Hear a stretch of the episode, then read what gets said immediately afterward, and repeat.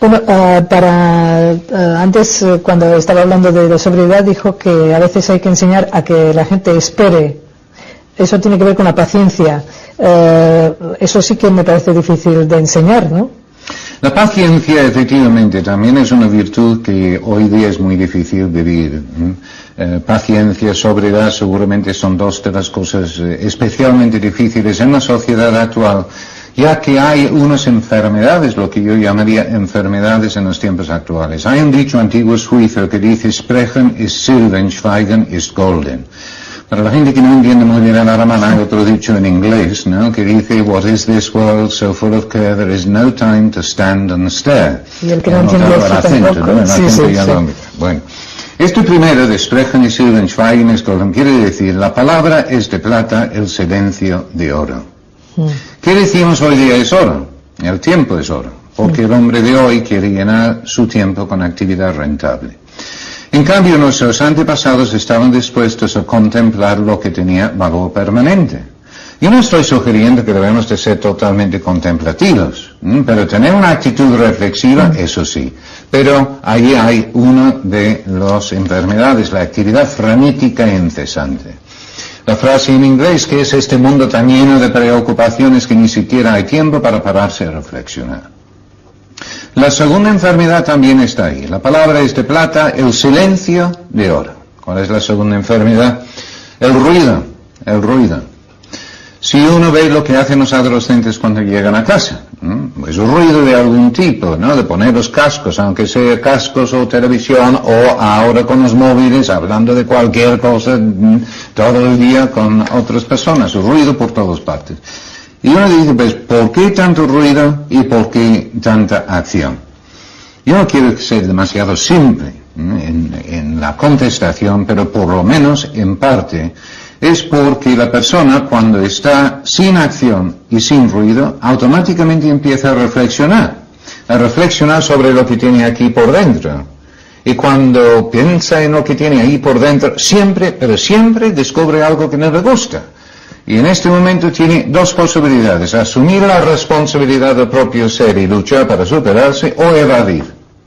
Y no hay sistema más eficaz para evadir la responsabilidad de la propia vida que la acción o el ruido o una combinación de los dos. Pero son enfermedades en los tiempos actuales y con este activismo, con el activismo, lo que se quiere son resultados para mañana. Si no los puedo tener para mañana, los quiero para pasado. Y si no los puedo tener para pasado, no me interesa. Y ahí está el problema de la paciencia. Pero la paciencia, de hecho, es la virtud que nos ayuda a aguantar un mal para evitar otro mal superior, que es prohibir a alguna hija que salga a una fiesta que creemos que puede haber un peligro moral o peligro físico ahí en esta fiesta y aguantar la mala cara ahí en casa y el silencio y el cerrazón de las puertas y cosas así. Esto es paciencia. Y en cambio hay estrictamente otra virtud que es ayudar a, eh, que ayuda a las personas a esperar la llegada de los momentos buenos. Pues esto para los padres es cuando por fin los niños vuelven al colegio, para los profesores es cuando por fin se van de vacaciones. Pues esperar la llegada de los momentos buenos, esta es otra virtud que se llama la longanimidad. Lo que sucede es que eh, no es una virtud muy conocida, no se suele andar por la calle e oír a uno diciendo, oye, qué tío más longanínimo, no es frecuente, ¿verdad? Y así podemos incluir en la paciencia los dos aspectos. Uno es de soportar un mal para evitar otro mal superior y esperar la llegada de las cosas buenas. Soportar un mal esto ya entonces es de admitir la existencia del sufrimiento. Y si se centra la vida en el placer, no hay ningún sentido en la paciencia. ¿Por qué ser paciente si lo que yo quiero es un placer inmediato? Bueno, eh, hoy en día, y a lo mejor también en mil no sé cuántos, eh, la gente joven, eh, por ejemplo, mm, cae muy fácilmente en la desilusión. Por ejemplo, acabo una carrera, entonces quiero mi trabajo mañana. Entonces, como ese trabajo no, aparece, pues entonces ya todo lo veo negro, no me, no me dedico a buscar otra cosa porque lo que quiero es una cosa específica. O sea, esa impaciencia por, por vivir, por, por quemar etapas, no sé si había en el siglo cuál, pero en, este es así, ¿no? Sí, no, efectivamente, era el año 1050, pero no sé mucho, mucho es que no me acuerdo del 50. No, efectivamente hay una tendencia de querer tener los resultados y con razón, porque también los jóvenes pues quieren su propia independencia, de poder tener su propio lugar donde vivir o para poder casarse. Entonces hay razones perfectamente razonables de luego mm, eh, conseguir un trabajo que les va a permitir seguir su vida como está previsto que lo vivan. Otra cosa es que no es posible en algún momento, pues entonces requiere precisamente la paciencia para soportar este mal, para evitar otro no superior o esperar la llegada de los momentos buenos. Ahora, dentro de ello, yo creo que también um, existe o puede existir um, un poco de miedo, puede existir también un exceso de seguridad, de tal manera que hay jóvenes que no están dispuestos a lanzarse fuera de su propio contexto. Mm. Eh, yo cuando hablo con los jóvenes, yo les digo, mira, igual tu futuro no está aquí en esta ciudad, en este lugar, sino igual es en otro lugar de España o igual en otro país. Hay muchas oportunidades en otros sitios, pero hay que tener Em, una visión más amplia de las posibilidades en la vida. Y a veces los mismos padres, porque también es natural que uno quiere tenerlos cerquita para acompañarse en la vejez y todo eso, efectivamente, pero a ver, también hay que lanzarles al mundo y que, y que hagan bien. Bueno, eh, a estos que ya son mayores eh, poco se les puede eh, educar, pero a los pequeños ese que patea, que patalea porque quiere algo ya, ya, ya, un juguete, quizá ese sí que se le puede educar. ¿Cómo? Pues eso, es que aquí es lo que hace falta para que los niños aprendan a ser pacientes, es la perseverancia en los padres, y la perseverancia en la exigencia en determinadas cosas que parecen especialmente relevantes para los niños. Entonces, desde no interrumpir hasta eh, aguantar para beber el vaso de agua, hasta eh, son pequeños actos que requieren que aprendan a aguantar, sencillamente. Pasa a formar parte de su vida hasta que luego pues hay de hecho determinados tipos de actividades que pueden venir muy bien para desarrollar la paciencia. De hecho tengo aquí la descripción de una que me gustaría leer porque también vale para los padres, vale para los padres cuando eh, eh, también están en necesidad de desarrollar la paciencia en ellos mismos. Voy a leer la descripción y luego vamos a ver si alguien es capaz de adivinar cuál es la actividad que estoy describiendo.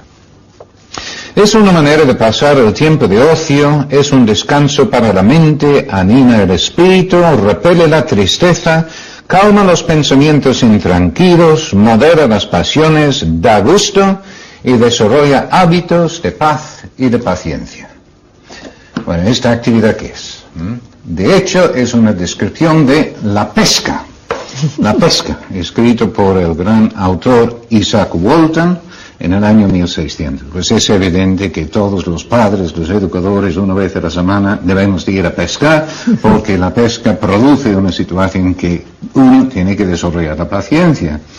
Bueno, pescar, mm, un lugar donde no hay un exceso de activismo y de ruido eh, de buscar estos momentos de tranquilidad, de silencio, porque es en ellos donde uno puede desarrollar más esta actitud paciente respecto a las cosas. El silencio es, difícil definir lo que es el silencio ahora. Antes se podía decir que el silencio es esa cosa que hay cuando por fin los niños se han acostado. Pero ahora como los hijos se acuestan después de los padres, ni eso, ni eso uno puede usar. El silencio, efectivamente, y volviendo a este ejemplo que di antes, lo de la naturaleza, el campo, pues esto es una solución, puede ser una solución muy buena, pero cuando la gente van al campo, ¿cómo van? Con la radio. Exactamente, van con el transistor para hacer ruido, o están con la actividad. Pero para desarrollar esta actitud paciente de reflexión, hay que acostumbrar a la gente a estar en silencio y esto en la casa, yo conozco familias, no es una receta mágica, pero dicen que durante una hora determinada en casa pues no va a haber ruido, ni va a haber la televisión, ni la radio, ni los cascos. Es decir, es un tiempo cuando la gente leen, hacen sus tareas, lo que sea, pero hay silencio para, para que se acostumbren a ello. O que hay unos ratos del día cuando en lugar de estar haciendo cosas, pues están quietas, sencillamente conversando. No lo estoy proponiendo como receta, cada familia tendrá que ver cómo creen que es oportuno plantear estos temas. Pero desde luego, en la vida uno tiene que aprender a aguantar un mal para evitar otros superiores y también uno tiene que aprender a esperar la llegada de los momentos buenos y hace falta un cierto entrenamiento. Bueno, em, yo veo que la paciencia tiene bastante que ver con la esperanza. Eh, ¿Qué pasa si no hay esperanza? Por ejemplo, vamos a suponer una enfermedad. Si uno está pasándolo mal, pues uno le puede eh, animar a, ser paciente porque está pasando un mal momento porque se va a curar. Pero ¿y si no se va a curar? Bueno, aquí mm, ya he introducido una palabra que no es una virtud eh, humana, sino una virtud teologal, que es la esperanza. ¿no? Este ya el nivel en que nos estamos moviendo aquí es más el optimismo, que ya podemos hablar otro día sobre ello, pero efectivamente el optimismo, lo de saber aprovechar lo que tenemos aquí al máximo, de ver lo positivo, lo aprovechable en la situación actual, para luego ver las dificultades y la realidad de las cosas, que la confianza es lo que luego nos permite descubrir lo que cada situación tiene de positivo. Una persona que está enfermo, más que pensar con esperanza, paciencia, luego me voy a mejorar, la actitud es de decir, ¿cómo puedo aprovechar la enfermedad que de momento tengo? Ojalá luego desaparezca, ¿cómo lo puedo aprovechar para crecer como persona? Y esto no es una actitud negativa, esto es realista. En este momento lo tengo, ojalá luego mejor. Y lo más probable es que luego me voy a mejorar, estupendo. Pero eso no debe de quitar la actitud de que, pues aquí estoy tumbado en la cama y voy a intentar aprovechar este tiempo al máximo para hacer lo que pueda en bien de los demás. Bien, pero digo, a una, a una persona joven, a un niño, entonces hay que educarle en la paciencia sin esperar necesariamente un bien o siempre hay que animarle a que vea ese bien como objetivo? reconocer que hay un bien en la misma cosa que está teniendo que aguantar. Mm. Lo que pasa es que para los jóvenes, que es mucho más difícil, como hemos visto en otro momento, lo de la voluntad, entonces es mucho más difícil y necesita más ayuda. Y por eso es necesita más compañía, necesita más diversión, necesita tener otras cosas para entretenerse para luego superar precisamente las dificultades de tener que esperar posiblemente un largo tiempo para, para llegar. Por eso en la clínica universitaria, por ejemplo, pues este de ir atendiendo a los niños pequeños, dándoles clase para que sigan aprendiendo durante una enfermedad larga, es enormemente positivo porque esto les ayuda a ser pacientes ya esperando la llegada del momento bueno. Y ahora para terminar, dígame eh, una cosa en la que tienen que ser básicamente pacientes los padres y básicamente pacientes los profesores. Bueno, ¿y los hijos qué? Porque, no, porque los hijos pobres ya hemos hablado de ellos. No, los hijos también. pues los, los, padres tienen que ser pacientes con sus hijos. Porque con los hijos sus padres. Exactamente, ¿no? Es que en muchas conferencias pues se habla a los padres de cómo hay que comprender a los hijos, pero yo no veo que hay bastantes charlas para los hijos para decirles que tienen que comprender a sus padres. Pero pacientes porque uno no elige a los hijos, los hijos tampoco eligen a sus padres, entonces por eso la familia es uno de los motivos por los cuales la familia es un lugar tan estupendo para crecer, porque caramba, si yo no he elegido ni mis hermanos ni mis padres, lo que tengo que aguantar efectivamente, así la gente va aprendiendo montones de cosas. Pero la paciencia en el sentido de esperar que los hijos vayan adquiriendo todas estas virtudes y toda esta riqueza que deseamos para ellos. Y esto es un proceso muy largo. Y así, pues, efectivamente, los padres necesitan tener la paciencia con sus hijos. Exactamente lo mismo con los profesores. Los profesores sí que pueden tener una satisfacción más inmediata porque los alumnos pueden aprender a multiplicar por cuatro o conocer los nombres de los ríos de España, en donde se ven resultados. Pero en cambio, si abren más el campo de su preocupación educativa hacia las virtudes, entonces verán que hay que esperar, porque al fondo la persona que educa no sabrá si lo ha hecho bien o no hasta que los jóvenes llegan a ser, por ejemplo, abuelos. Hombre, igual no tanto, ¿no? Igual no tanto, Pero la verdad es que en estas cosas uno va notando las consecuencias de lo que uno ha podido hacer cuando unos cuantos años después. Muchas gracias.